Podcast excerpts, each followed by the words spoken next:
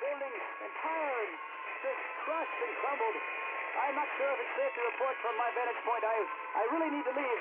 So the fences inform me that the surrounding areas are, are in ruin. I, I see some people running now. In the opinion of this reporter, if this nation, or in fact the world, ever needed heroes, that time is now. That time is now.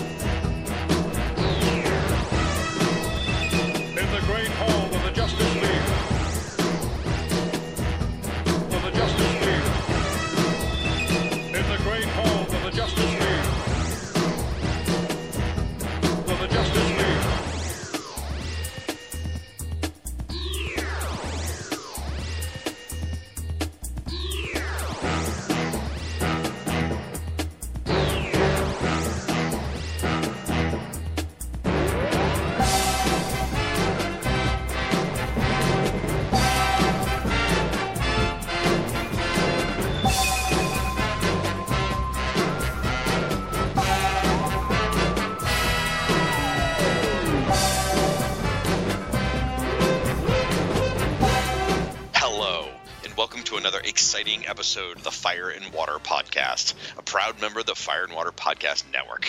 I'm one of your hosts, the Irredeemable Shag, and as always, I'm teaming up with my partner, Rob Kelly. How you doing, buddy?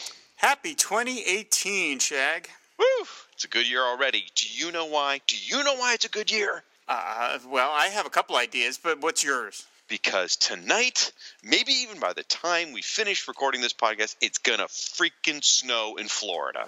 Oh my gosh, that's amazing. I don't know if it's going to snow in my house, but it will definitely snow somewhere probably in the Florida, northern uh, panhandle ish to Jacksonville area of Florida. I'm so freaking excited. It only snows here like once every 10 years, and it usually doesn't even stick on the ground, but they actually said we might get a whole inch and like a tenth of an inch of ice. It's like, oh my gosh, this is so exciting. He really is this excited, folks. Earlier today, we were texting back and forth, and he was just writing back to me in all caps, "Snow!" exclamation mark. And I was like asking him about other things, and he was just responding with "Snow." I'm like, okay, did he have a stroke or something? What's happening? this is huge for us. I'm so excited. You know what else I'm excited about? I'm excited about this episode. Woof. Rob and I. You like that? Rob Rob had this idea. Usually he has very bad ideas, folks. In fact, if there's ever an episode in our catalog that you didn't in the 207 episodes of the show or whatever that you didn't enjoy, it was probably his idea. Anyway, uh I should start a podcast with Shag. See, bad idea. Bad idea, right? He's been regretting that one for six years, uh, or it's almost what six and a half now. Uh, so the idea was to cover a couple of issues of DC Comics Presents. Now we usually do the Whatever Happened to segments, but we decided to do some Aquaman and Firestorm issues. We there's a couple we hadn't covered yet. We covered most of them, if not all, but there were two at least that we hadn't touched, and we thought this is the perfect opportunity to touch on both of our favorite characters. Now, before we do that, we probably should take a second to thank our sponsor. Folks, this episode of the Fire and Water Podcast is sponsored in part by InStockTrades.com. InStock Trades is your best online source for trades, hardcovers, and other collected editions, all for up to 42% off with free shipping for orders of 52 to 50. Blah, blah, blah, blah, blah. Easy for me to say. All for 42% off with free shipping for orders of $50 or more. What you got, Rob? I don't even know how I got to this, but I got to it nonetheless. DC superheroes. Drinking. Yeah, maybe. DC superheroes. My first dictionary, which is pretty much what it sounds like. It's this little book featuring 400 first words from airplane to Zoom. I guess it means Professor Zoom. Uh, and it features uh, great stock art shots by Jose Luis Garcia Lopez. Praise be his name. Uh, it features Superman, Batman, Wonder Woman, Green Lantern, The Flash, and other fan favorites. Read Aquaman. Uh, fabulous guide to the first words and the DC universe. The classic comic book art rounds out this entertaining, educational, great-looking package. Each entry includes an illustration, an example of the word used in a sentence. I actually have this book because a I like to brush up on the fundamentals, and secondly, I got it I got it sent to me by the publisher back when I was doing the Aquaman run, and it is a really great little book. So if you have a kid in your life that is just starting to read, this is like a great way to get them started because I mean who doesn't want to read when it's accompanied by beautiful JLGL artwork? Uh, the normal price is fifteen ninety nine. In stock trades price seven dollars ninety nine cents. Fifty percent off. DC Superheroes, my first dictionary. Is there anybody we know that has a young child that might need some reading material? I'm, hmm. Don't know. Hmm. Now, I I haven't seen this book, but I've seen several board books along the same lines. Is this does this one include Firestorm? Do you remember off the top of your head? I don't remember. I don't think Yeah. it did, but I don't remember. But they really are. They they go kind of deep character wise. I remember all these books because they're all put out by the same publisher, Mm-hmm. and they they actually get like you know like go like Batgirl and like Supergirl and they're like Krypto. We see Krypto on the cover. Like they they do more than just like kind of the first level characters, which is one of the things I really liked about them. Okay. Well, I just the re- where I'm going with this is I've seen some board books at least that had uh, of, of a similar style that had Firestorm with art by sock art by Denys Cowan. So there's a Really? famous, uh, yeah, famous couple of pictures of Firestorm done by Denys Cowan, uh, which sort of is going to lead into something in a bit. And uh, I thought that might be a good segue, but thanks for blowing that. Well, uh, I have brought, let's see, something related to this episode. I brought Action Heroes Archives Volume One hardcover. So this is one of these gorgeous hardcovers. We talked about them in the past. The archive editions. You know, these things are like going to out survive the, an atomic war. And this one collects uh, Charlton comics featuring Captain Atom. So Space Adventures are number 33 to 42, and Captain Atom number 78 to 82. So if you want chocolatey goodness of Silver Age Captain Atom, done by oh wait, who's that guy? Steve Ditko, I think. Was that his name? That's right. Uh, it's published again, originally published by Charlton, but DC, of course, picked all that up. So, uh, written by Joe Gill and Steve Ditko.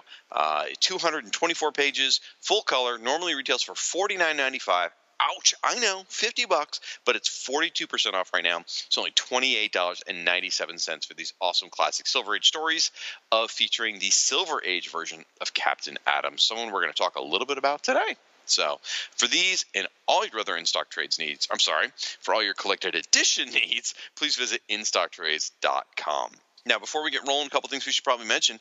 DC Comics presents if you are a fan, and you should be, and if you're not, I don't even know who you are anymore, you should be checking out the DC Comics Presents show by our buddy Russell Bragg. Uh, it's a it's a podcast. He's going issue by issue, indexing all of the DC Comics Presents, so worth checking out.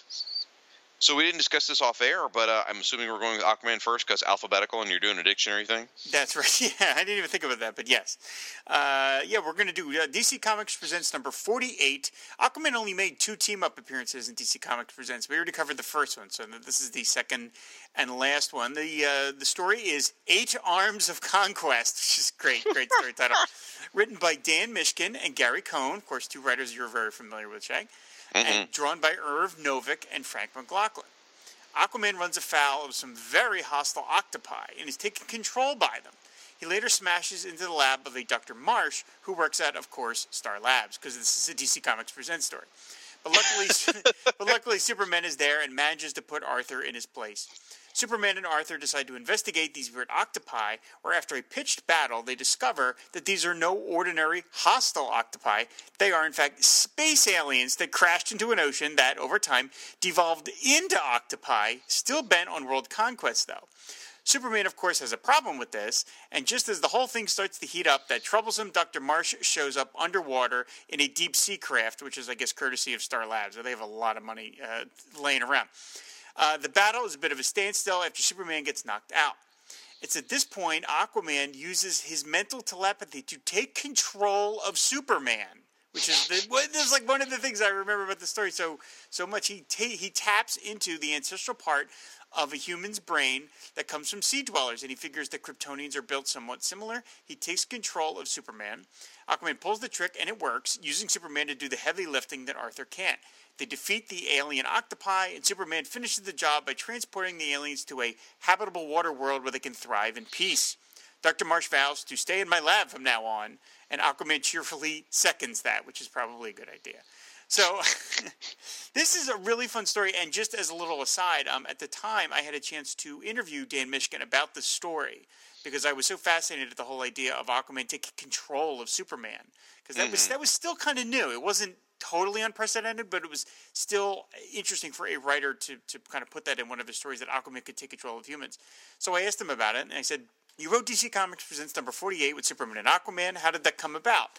Did DC come to you and say, we want a Superman Aquaman story, or did you have any input to the guest star? Dan said, uh, This is getting to be a pretty long time ago, and my oldest child was born in the middle of scripting the issue, so it's hard to judge up a lot of the details. Though I do remember calling Julie from the hospital to explain nervously why the script was going to be late. I think it was probably Julie. I think it was probably Julie who chose the guest star in this case. As for how Gary and I got the opportunity, it was kind of a natural progression from having written a lot of one-shot stories for the House of Mystery type books, and then moving up to a superhero book that also had self-contained stories and no regular writer. I think I wrote or co-wrote about half the issues of DC Comics Presents during that next year. And then I specifically asked him about the whole bit of Aquaman using his, his powers on a, on a you know human. He says, I don't remember any of the details about writing this story, and rereading didn't help, unfortunately. But I do, I do remember that Julie was very involved in working out plots with writers, and this would especially be true with writers he was working with for the first time.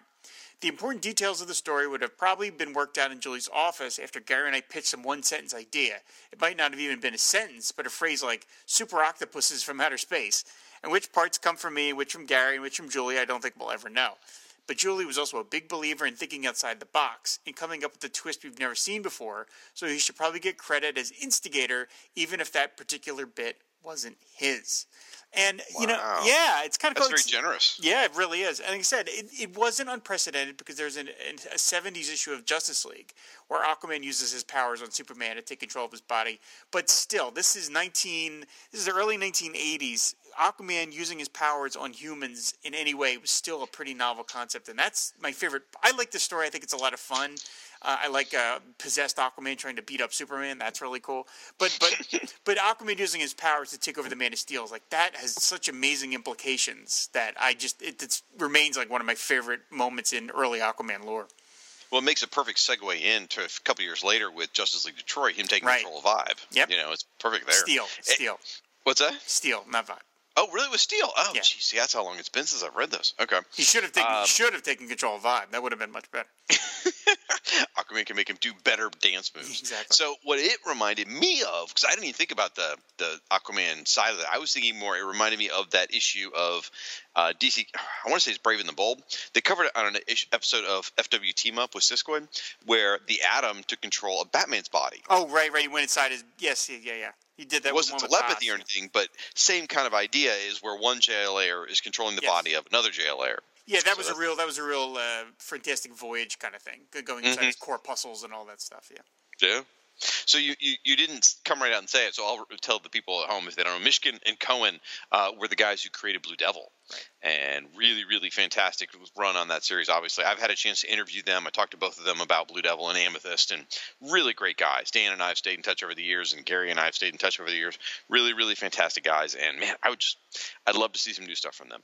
And who knows? We might someday if they ever get the new Devil book off the ground. So is that a potential thing in the offing? It is. Well, you, uh, they've released a lot of stock art on it uh, with Paris Collins drawing it. I, I, think it might just be Gary. Maybe, I'm not sure that uh, Dan Dan's involved. involved or not. Okay. But it's uh, Paris Collins drawing and Gary Cohn writing. It's uh, you see a lot of stock art. They or not stock art, but like promo art they put together called New Devil. So mm, cool.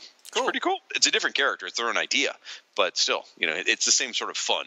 That'd be cool. Now, we're gonna have to revisit this issue at some point down the line because it's the very last whatever happened to right that we haven't done yet. Yeah, we are gonna we are gonna close out the uh, w- close out the whatever happened to segments, and this issue features the whatever happened to the Black Pirate, which is the last segment of uh, those awesome backups. So yeah, we will be yeah we will be giving this uh, issue a second go around it was confusing the heck out of me because I was flipping through. I'm like, I don't remember us covering this one. No, I know there's one left. I was thinking it was Starman or something. I don't know. I was like, I, I, I know we.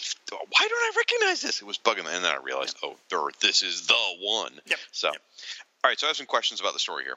First off, um, in your recap, you, you, didn't mention Dr. Jeanette Clyburn? I, I mean, know. I was about to say what? I should have mentioned that Jeanette Clyburn is in this. Who I have to say, just two issues later, when DC Comics Presents number fifty came out, and they did that pinup which was like a pinup of all the people that appeared with Superman. Jenna except, Cly- except Aquaman, yes.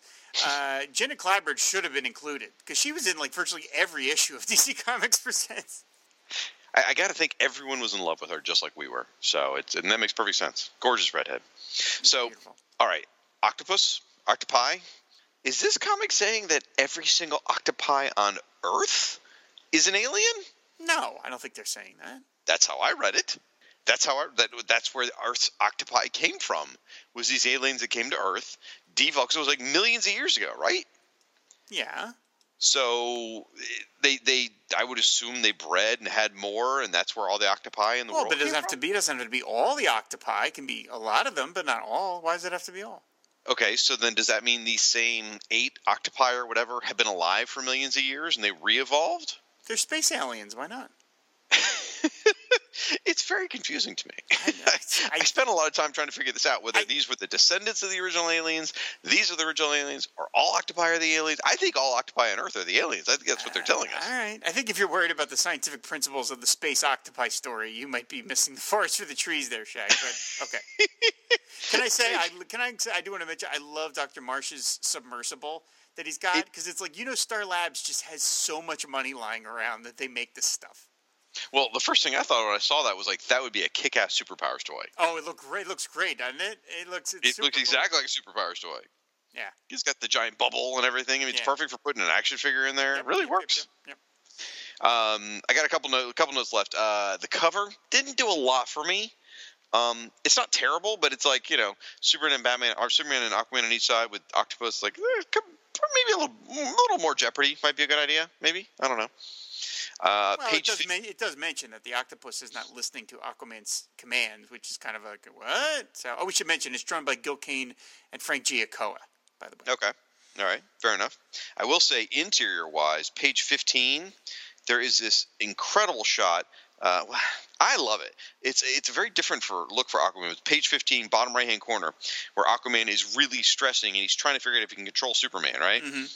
Um, it, it just his his furrowed eye, uh, furrowed brow, and his eyes and his gritted teeth. I just it. Well, it doesn't look exactly like the traditional Aquaman we see. I love the drawing of it. I, I it feels like Aquaman. It just I don't know. It I like the artistry of it. It really stuck with me. I like Irv Novick. Irv is one of those guys that I didn't appreciate as much when I was a kid. I, I liked him just fine, but I, you know, I was kind of like, oh, okay, this is fine. But now I, I've seen him more and more. I'm like, eh, it's actually it's really distinctive and kind of interesting. And McLaughlin, of course, the great Frank McLaughlin. Well, right. It, was- it was a great acre for him. I like his sort of thick line. So him and Novick, I think, come off with a, an attractive package. But Novick was great, uh, kind of along with Jim Aparo at drawing like really angry guys. Like he was great at those angry faces. and you're talking about that Aquaman face is Yep. very much like that. He's like, "Arr!" like he's just really, really frustrated. And you can even see an, another version of that on the splash page where Superman has got his X-ray vision, and even he's, his teeth are gritted as he's using. He's like, "Arr!" he just.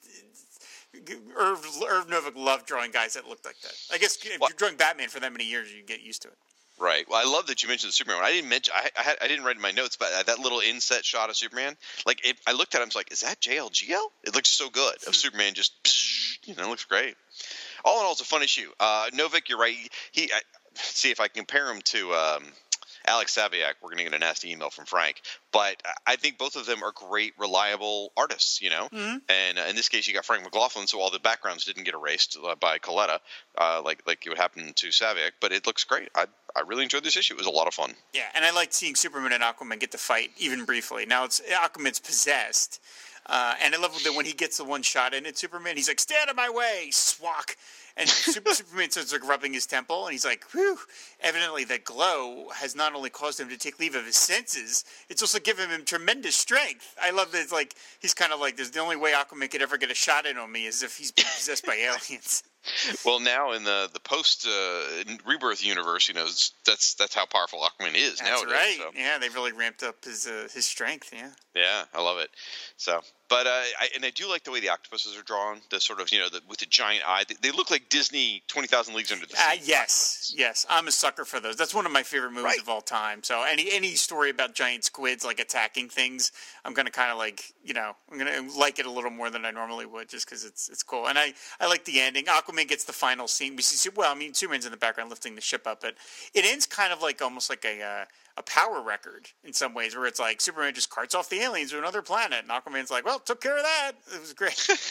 bum, bum, bum, bum, bum. kind of thing at the end, right? stuff, yeah. All right, super fun. Loved it. Well done. Glad you picked it. Awesome. All right, on to the next one, folks. This is with that guy whose head's on fire. This is DC Comics Presents, although you can't you can barely tell because they changed the cover logo. DC Comics presents number 90 featuring Superman, Firestorm the Nuclear Man, and Captain Atom. It's a threefer. So let's see. Uh, now, it, well, I'll get into it, I guess, later. So let's get it. Uh, I'm all over the place, folks. I want I want to talk about the Finish cover. the sentence at some point here, Shay. I want to. know, We will talk about the cover. All right, there's something interior I want to talk about that's important about the release date, but I guess we'll do it in the commentary. The cover is by Denys Cowan and uh, Smith. I think didn't it's Bob. Smith, I believe. Okay, and so you got first, you got Superman in the middle, Firestorm off to his right, Captain Atom on the left carrying uh, a female astronaut, and in the background you got uh, the the main antagonist of the story.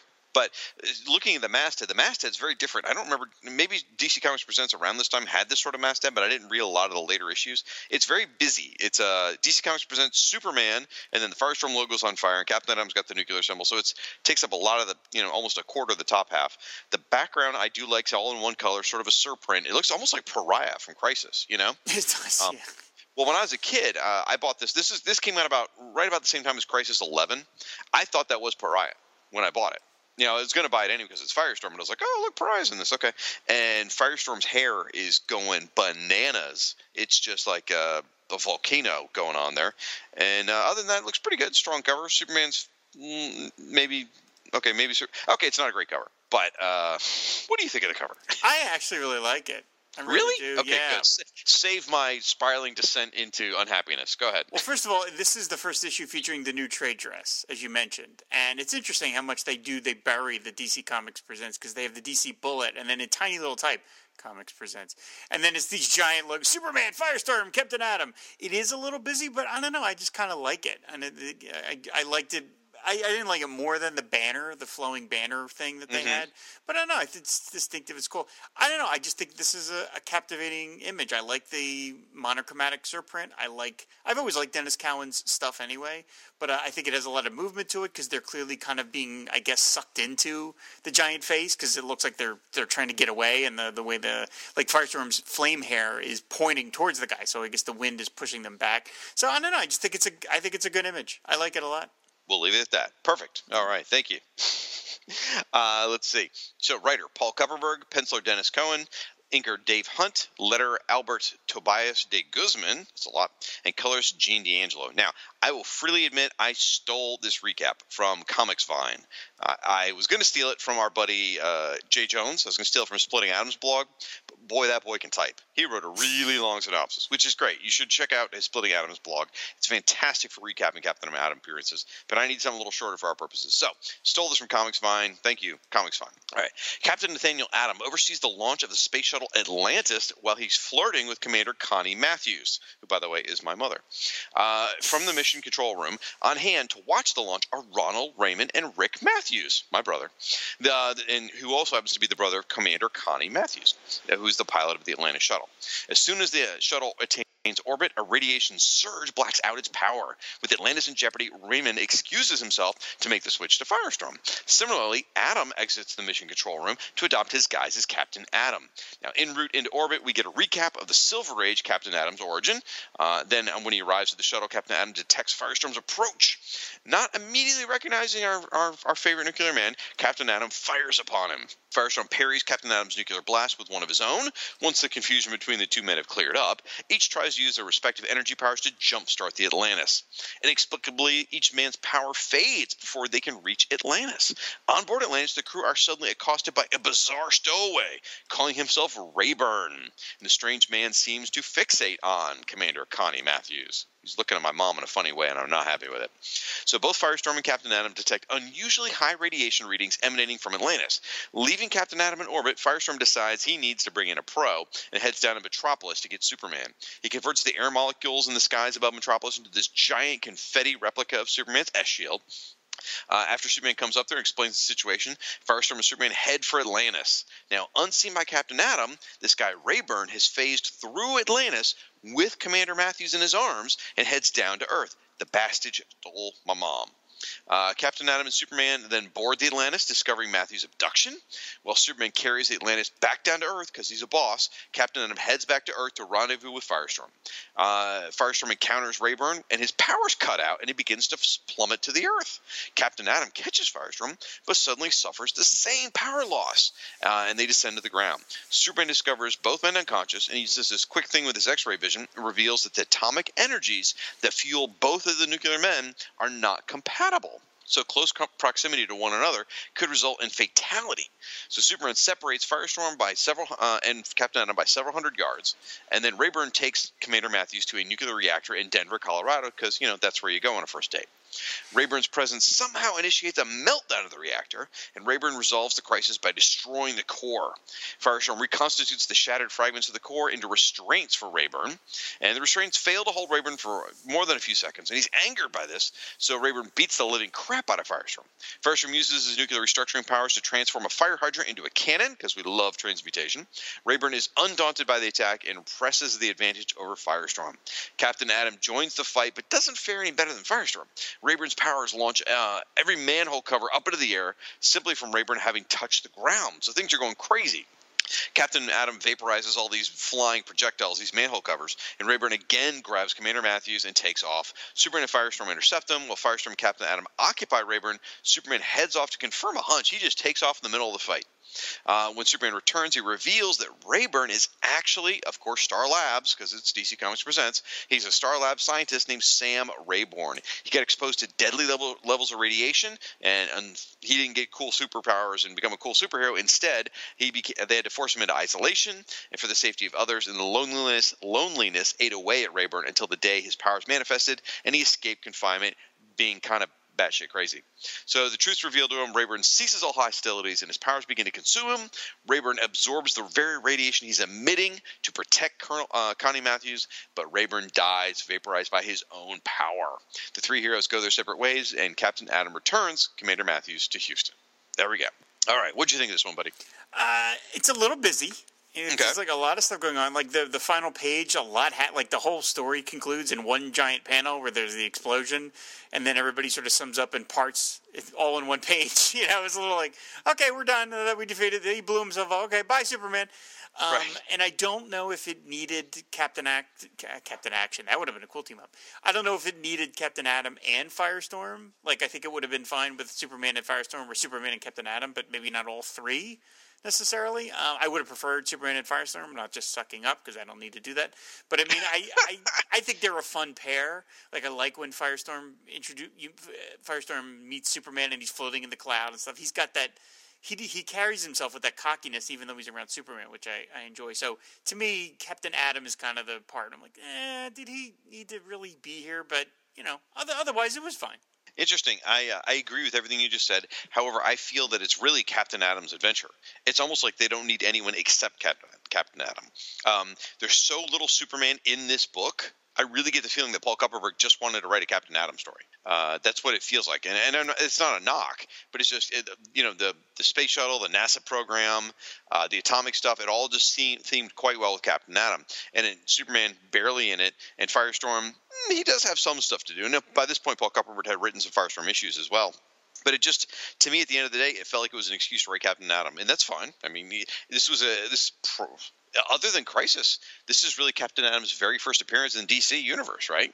I think so because he's still wearing his old his Charlton uniform. Yeah. So yeah, I think you're right. In fact, uh, if you take it a step further, this issue doesn't make any sense in the post canon, uh, post crisis universe because it, it, it, all right, so here's the details of it. It came out about the same time as Crisis on Infinite Earths number 11, right? So, sorry, spoiler for Crisis, folks. In issue 10, all the multiverse was collapsed down to one world, right? What we call the post crisis universe. So, post crisis is everything from issue 10 on. So, at this point, it is a post crisis universe. In fact, Captain Atom and Firestorm exist on the same Earth at this point. So it's definitely post crisis. However, this version of Captain Atom is really still the Silver Age version. So a year later, you get the whole reboot where they rebooted Captain Atom completely. So this version never could have happened. It basically was written out of continuity a year later. Hmm. Well, oh, jeez. I know. Crazy nerds. so, all right. My biggest issue with this thing is is the ending. Is like you said, it all resolves on one page and actually it resolves without anything from the heroes at all, other than Superman telling this guy who he is. No one needed to be there. His Yeah, powers, ate, his powers ate themselves. They didn't do true. anything. That's true. They're kind of just wa- watching all this. Oh, look at that. Oh, that's interesting. That was weird. All right. Anyway, back to the satellite. Yeah, it's, it's sort of like uh, when, once someone pointed out Raiders of the Lost Ark would have happened exactly the same without Indiana Jones. Oh, It's don't like- even get me that- started on that. Well, I know, but you've heard that theory, I right? have. Yes, yes. It's it's sort of the same thing. It's like once you hear that, you're like, oh, yeah, our boys didn't even need to be there. Okay, well, that's nice. I liked the stuff with Captain Atom flirting with uh, Commander Matthews. Um, it made me feel a little awkward. You know, I'm not sure how my dad felt about it. You know, but whatever. Um, she's hot. You know, and she's my mom, so that's cool. wow. Then, wow, gotta say it. Then Captain Atom recap. I thought that was nice. I like to see the the classic Silver Age Captain Atom recap. That was cool. Well, well done. Nice to see Denys Cowan, you know, illustrating it. No Firestorm recap. Thank you very much. But it was nice to see the Captain Atom version. What do you What do you think of the Denys Cowan art? I don't think this is a great combination. I'm a big fan of Denys Cowan's artwork. I really like it, but I don't think Dave Hunt is a great inker for him. And I think Dave Hunt's a good inker, but I don't think they're a good combination because Cohen is very scratchy and kind of uh, Bill Sienkiewicz, Kyle Bakery, and Dave Hunt is very smooth and very like he was a good inker for Curt Swan and stuff like that. So I think they're a weird combination. That doesn't it didn't really. I mean, I could see why you'd put Dave Hunt on this. Maybe you think Denys Cowan was a little too out there for DC Comics Presents, and so maybe they want to kind of like rein them in and make it a little more standard looking. But I don't know. To me, it's just it's just kind of a little bit of a strange combo. I, I didn't know that about Dave Hunt, but I did see the same thing. Like, like where is Cohen's scratchiness? I did wonder about that. Yeah. And I, and I did mention Denys Cohen earlier in the episode because I wanted to point out. Yes, there's there's some very famous stock art of, of Firestorm flying. You can most of the T-shirts you find with like a classic Firestorm on it. That's the piece of art you see. Uh, for years, they only made this black T-shirt with Firestorm shooting a blast and his hair flying up, and that was a Denys Cohen piece of art. In fact, I think it was Paul Kupperberg that identified it for us years ago, Rob. You and I we're trying to figure out who the artist was, and I think it was him who figured it out for us. And you can, He's good you at can- that. Well, and you can really see it in this issue. Like if you think about that stock art piece of Firestorm, and you look at Firestorm in this issue, in the, especially in the hair, the way it comes out of like the Bunsen burner headpiece, it's like, oh yeah, oh yeah, this is definitely Denys Cohen, and that is definitely a Denys Cohen stock art piece. Like, okay, yeah, I get it. So that was kind of nice to to see the, the connective tissue there. Um, let's see what else. I like when Captain Atom and Firestorm are laying in the park unconscious, and Firestorm's hair is just setting fire to the grass, but it doesn't cause any more trouble than that. Oh my gosh, I didn't even see that. Oh, that's fantastic. like somebody. That's awesome. I guess Superman put it out. We just didn't notice it. Right. Well, you know, he's Superman. He's, you know, they, they again, he could do this whole thing without them probably. So, Yes. Because really, his is the only piece of information that was helpful, which was uh, telling Clyburn who he really was. But really, I mean, I guess that's about the gist of it. You know, again, it was it was fun, um, but it wasn't exceptional. I mean, I remember reading it when I was 14, and I was like, huh. That wasn't what I expected. Because again, I was thinking a crisis team up, especially with three big heroes who are all featured in Crisis at this point, with you know with Pariah on the cover. Um, and in the end, you get this, you know, uh, what, what's the guy's name? Rayburn, who goes nowhere and disappears, never to be seen again. It's like, eh. so I was disappointed when I read this at 14, and today I'm, I'm like, it's okay. But I would have rather read the other DC Comics Presents, you know, all because if, if you look back historically, all the DC Comics Presents, all the Brave and the Bold, all the backups, every appearance of Firestorm outside of his own book were all done by Gerry Conway. He did Ah, all that kind of stuff. Uh, this is one of the only team up stories ever done about Firestorm back in the day that wasn't written by Conway. So and, and you can feel it, you know. I do appreciate on a separate note that uh, DC Comics Presents, which was which would be canceled seven issues later, uh, kind of went out on a bunch of odd notes. Like they decided, like this issue is probably like the last of the big name characters in terms of Firestorm, because after this, the team ups team ups were like Superman and the Elastic Four. Uh, Superman and Vigilante, Superman and the Phantom Zone villains, Superman, and Lady Quark, Pariah, and Harbinger. Like, they, yeah, they really did not. You know, they, they I guess they just figured, don't worry about sales. The book's canceled anyway. Let's just do some weird team ups, which I kind of appreciate. I like the off-brand team ups sometimes. Who's the Elastic Four? It was uh, Plastic Man, Elastic Lad, Elongated Man, and I think the villain. I forget who the villain was, but there's like a fourth stretchy guy in that one. And the cover's by Jim Starlin. I, I, I, That's I pretty cool. yeah, I bought this book up until the very. I used to really like DC Comics Presents. I thought it was a fun book. I mean, it was. I think they had to get more I don't want to say imaginative because that's not right, but they had to get a little wilder with the team ups because I think it's harder to write a Superman team up because what the hell is Vigilante going to add to any adventure that Superman can't accomplish? Batman, Right. it's a little bit different. So I sort of liked that, like uh, Siskoid and Chris covered the Superman Santa Claus team up from DC Comics Presents Mm-hmm. over Christmas, and like they had to do, and they of course he met He Man at one Yep. point, which is also written by Paul Kupperberg. So I, I used to really like this book. I think it's a fun, fun title. It's funny. I mean, it was my uh, you know my, my Marvel book team up book was Marvel Team Up, uh, but this was DC Comics Presents was my choice over Brave and the Bold. So yeah, always enjoyed it. Yeah. Well, I think that's going to do it. Uh, kind of short, brief, to the point, fun, and uh, something we find our joy in. There we go. Yeah, we wanted to close out DC Comics Presents because uh, this is Firestorm's last appearance in the book, and number forty-eight was Aquaman's last appearance in the book, which is like he didn't he didn't come back for number forty-eight. He was done. The book still had fifty more issues to go.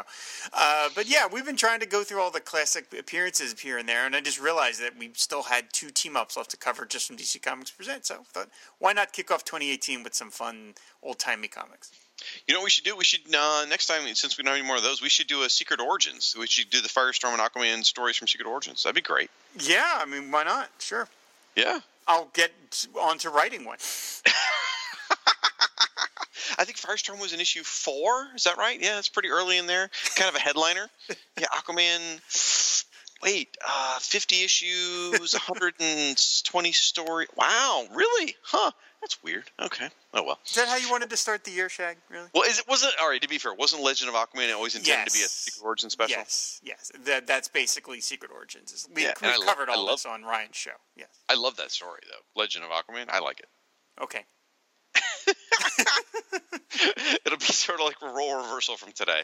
Anyway, folks, uh, why don't you head out to our website, which is what, Rob? Fireandwaterpodcast.com and on Twitter or at, F, at uh, FW Podcasts. Out there, we will have a gallery post where we'll post some of the fun images from these issues. Out there, you'll be able to see some of that. So if you don't have those copies or you can't dig them up, and DC doesn't have an unlimited app, damn it, you can go check those out there. And then head over to the post with the MP3 file, and please, please leave your comments. We want to hear your thoughts on DC Comics Presents. We know lots of you guys love them. Uh, we've heard every time we cover DC Comics Presents, we hear from somebody who tells us it was absolutely their jam. I love hearing those stories. So please let us know your thoughts on the issues and you know on the stories themselves too. And Rob's, you know, maybe some suggestions for Rob how he should dress in 2018 because I mean, people are talking. But Where the hell did that come from? I I've been trying to figure out how to bring it up all night, man. I mean, it's it's all over the message boards. But anyway, I really all have right. to So again, Skype camera off. Facebook, Twitter, uh, the interwebs, all those places, folks. Find us, tag us, let us know how you're doing, let us know what you're thinking about, tell us what you're finding your joy in, and tell us what your favorite Firestorm and Aquaman team ups are. Uh, until then, I guess uh, there's nothing left to say but fan the flame. And ride the wave. Aquaman and Firestorm fighting crime together. Soak 'em down or burn 'em up. No one does it better. Whenever you find trouble,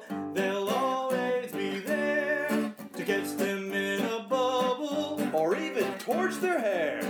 They stand for truth and justice in sea, on land, in air. Aquaman and Firestorm, they make a super pair. Aquaman and Firestorm, super friends forever. Yeah.